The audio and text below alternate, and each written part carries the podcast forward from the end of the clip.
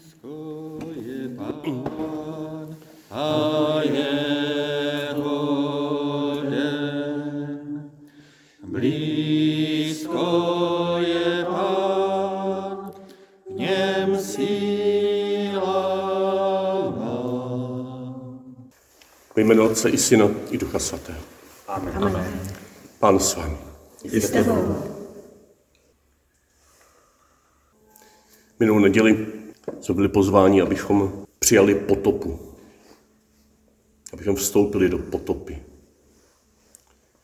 Abychom hledali způsob, jak uprostřed potopy nejenom přežít, ale žít poctivě a s nadějí. To vidím, že je jakýmsi prvním krokem adventu, od kterého pozadu postupujeme až té největší hloubce Vánoc. Kdybychom tu neseděli takto rodině kolem jednoho stolu, tak jsem měl v úmyslu udělat slavnostní vstup, kdybychom přicházeli pozadu. Protože od potopy se vracíme zpátky v Matoušovu evangeliu dnes k Jordánu. Jo, o té budoucí potopy, která ale je součástí našeho dnešního světa už.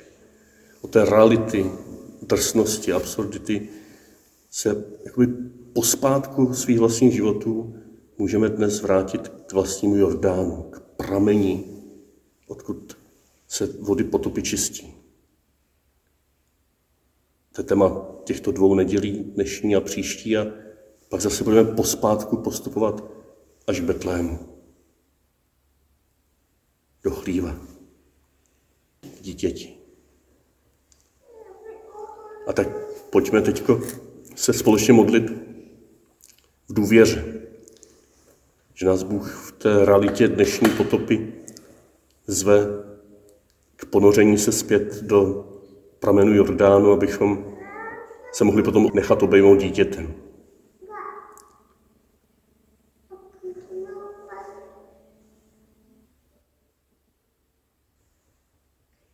Pane,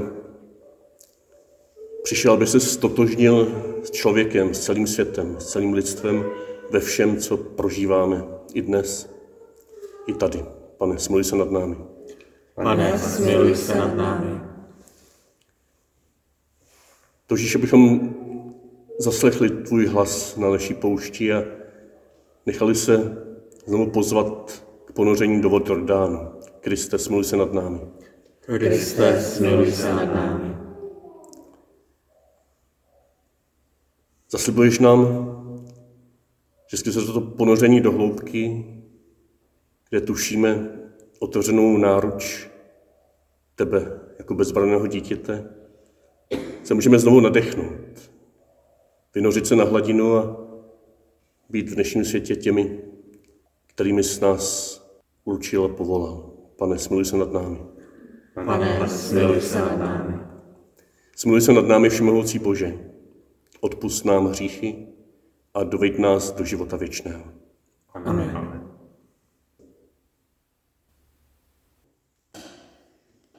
Pán s vámi. I s tebou. Slovo svatého Evangelia podle Matouše. Sláva tobě, Pane. V té době vystoupil Křtitel a kázal v judské poušti. Obraťte se, neboť se přiblížilo nebeské království. Jan byl totiž ten, o němž řekl prorok Izajáš, hlas volajícího na poušti. Připravte cestu páně, vyrovnejte mu stezky. Jan měl na sobě oděv z velbloudí srsti a kolem boku kožený pás. Živil se kobylkami a medem divokých včel. Tehdy vycházel k němu Jeruzalém, celé Judsko a celý kraj kolem Jordánu. Dávali se hodně od, od něho křtít v řece Jordánu a přitom vyznávali své hříchy. Když však viděl, že k jeho křtu přichází mnoho farizeů a saduceů, řekl jim, zmijí plemeno, kdo vám ukázal, jak uniknout trestu, který už hrozí. Přinášejte tedy ovoce hodné obrácení. Nemyslete si, že můžete říkat, naším otcem je Abraham. Neboť vám říkám, Bůh může oživit tyhle kameny a Abrahamovi z nich udělat děti. Sekera je už přiložena ke kořeni stromu.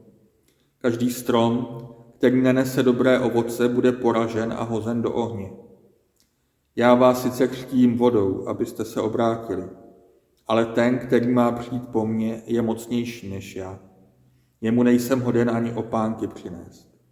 On vás bude křtít duchem svatým a ohněm. V ruce má lopatu a pročistí obilí na svém mlatě. Pšenici uloží na sípce, plevy však bude pálit ohněm neuhasitelným. Slyšeli jsme slovo Boží. Chvála tobě, Kriste. Jak se vstupuje do Jordánu? Jak z té reality utrpení a bolesti a nejistoty a beznaděje dneška může člověk vůbec se ponořit někam, kde doufá, že nalezne to, o čem mluvil Pavel, pozbuzení, vytrvalost, naději. Může pomoct si všimnout, čím vlastně to dnešní evangelium začíná. Je to třetí kapitola, kde je zvláštní předěl od druhé kapitoly. Té první dvě kapitoly jsou narození Ježíše, Betlémě. Pak najednou střih, 30 let dopředu a třetí kapitola začíná takhle. V té době, nebo v o něch dnech, vystoupil Jan Křtitel a kázal v judské poušti. Jakoby Matouš, který píše někdy 20-30 let po té velké katastrofě zničení Jeruzaléma, zmizení chrámu nebo zničení chrámu židovského, té nejvyšší píchy tehdejšího židovství. Kdy píše 20-30 let po válce, říká v té době, tehdy před válkou. Tehdy před válkou vystoupil Jan Křtitel. Vzpomeňte si na to, jaké to bylo tehdy před válkou. Před zničením chrámu, před zničením Jeruzaléma. Vzpomeňte si na to a to vám pomůže žít dnes. Mně přišla taková možná až absurdní analogie si představit, že dnešní válka nabide ještě sílu, hodně toho bude zničeno a 20-30 let po válce bude někdo psát nám, křesťanům nebo svým přátelům a bude nám říkat, vzpomeňte si, jaké to bylo, než to takhle vybuchlo. Vzpomeňte si, jak jste žili před válkou a v počátcí války. Vzpomeňte si, jak tam na té poušti nejistoty zazníval hlas. Hlas na poušti. Je ta další věta. Hlas na poušti volá. Tehdy volal hlas na poušti. A když si od těch 20-30 let po válce promítáme situaci do dneška, jak bychom teď žili ještě před tím vyvrcholením války, tak teď žijeme ještě v té chvíli, kdy hlas volá na poušti. Dneska je ten čas, kdy Jan Křtitel pozvedá svůj hlas a na té dnešní poušti nám něco říká. A to je pro mě první krok na cestě do Jordánu. První krok na té cestě ponoření se do Jordánu, požehnání našeho života. I uprostřed těch nejistot, které žijeme, uprostřed dnešní pouště a pustiny, se nejenom zastavit, ale možná i uprostřed pohybu, uprostřed starostí, uprostřed všeho možného, co musíme zařizovat, i toho hluku, kterého se třeba nemůžeme zbavit, důvěřovat, že tady je nějaký hlas, hlas volajícího na poušti, hlas volajícího v pustině naší dnešní životu. Co to je za hlas? Kde v dnešním světě vnímáme nějaký hlas vedoucí k pozbuzení, k vytrvalosti a k naději. Zkusme se ho pojmenovat ve chvilce ticha. Pojmenovat si ty dnešní, možná tiché hlasy dnešních Janu, Janu křtitelů. Pojmenovat si je, anebo je aspoň hledat, vyhlížet je důvěřovat, že tam jsou.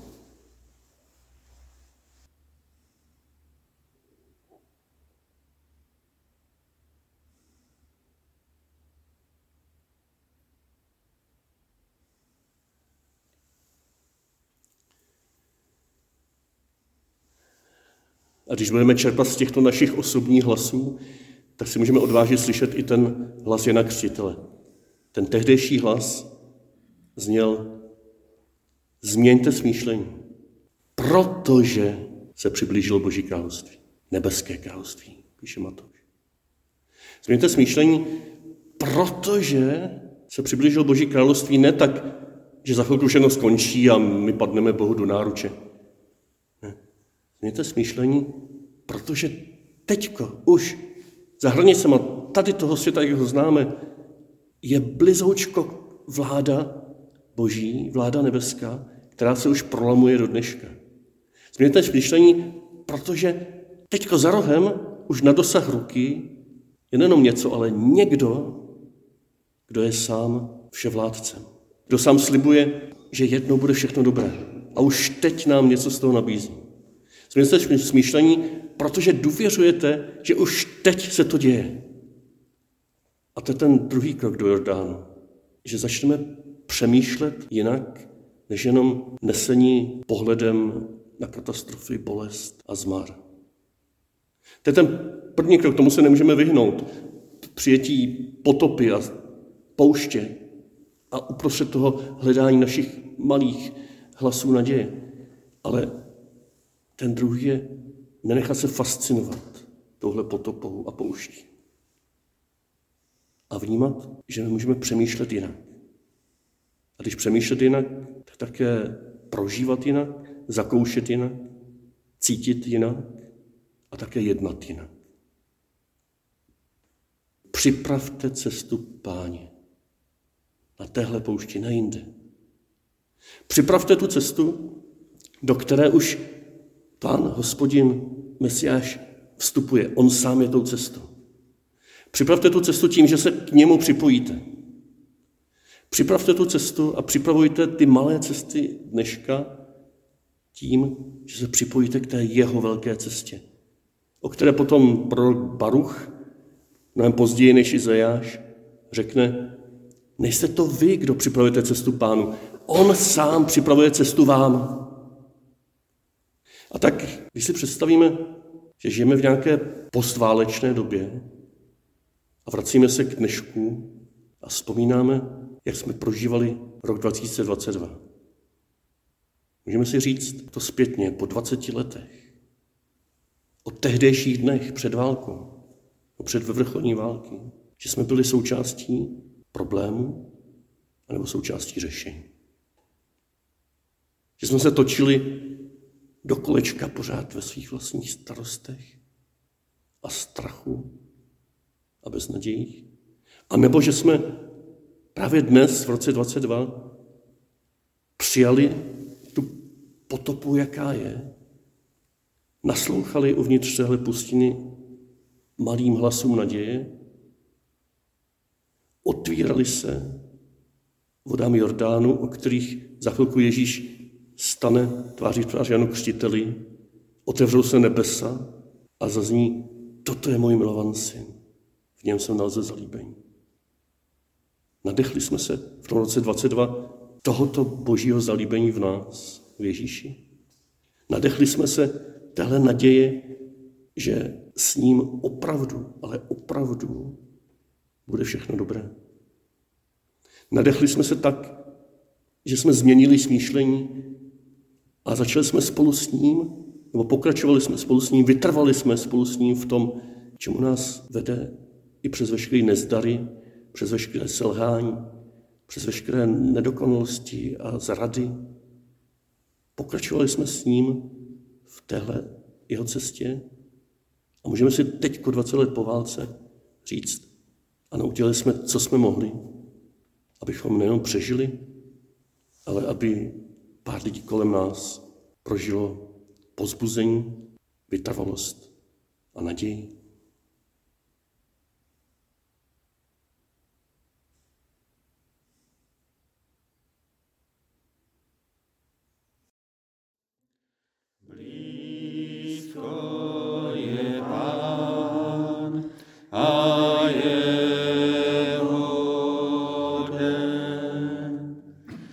Blízko je Pán, síla.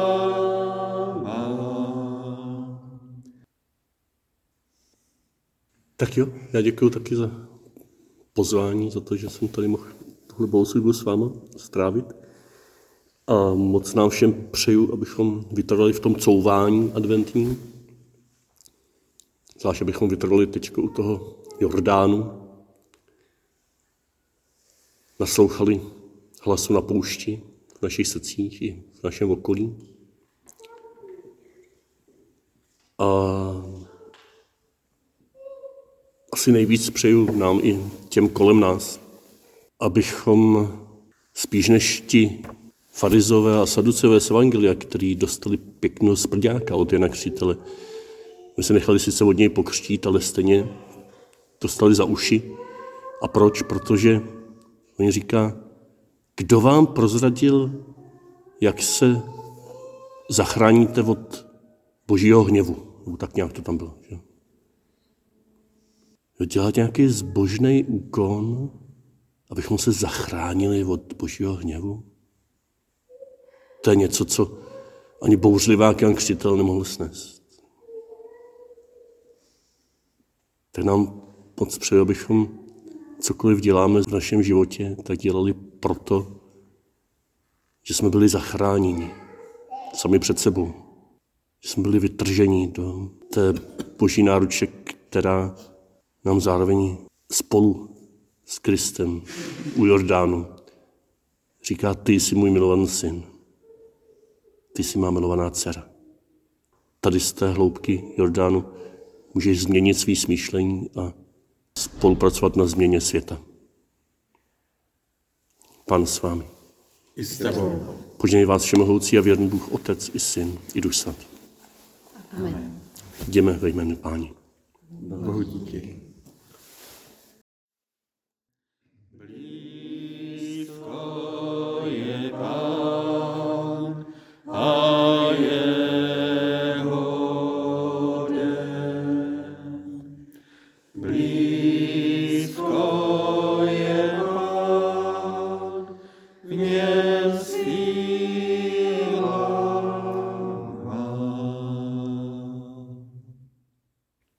Nějakou Mikulášskou ještě ne?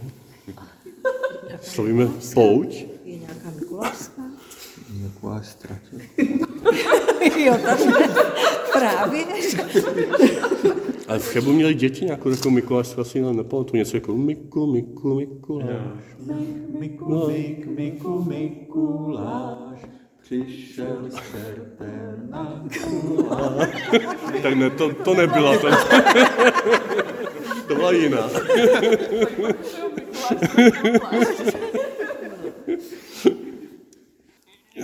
Svatý Mikuláši vévodu České. Nedám. Nedám. Znamená tyhle dvě Mikulášové.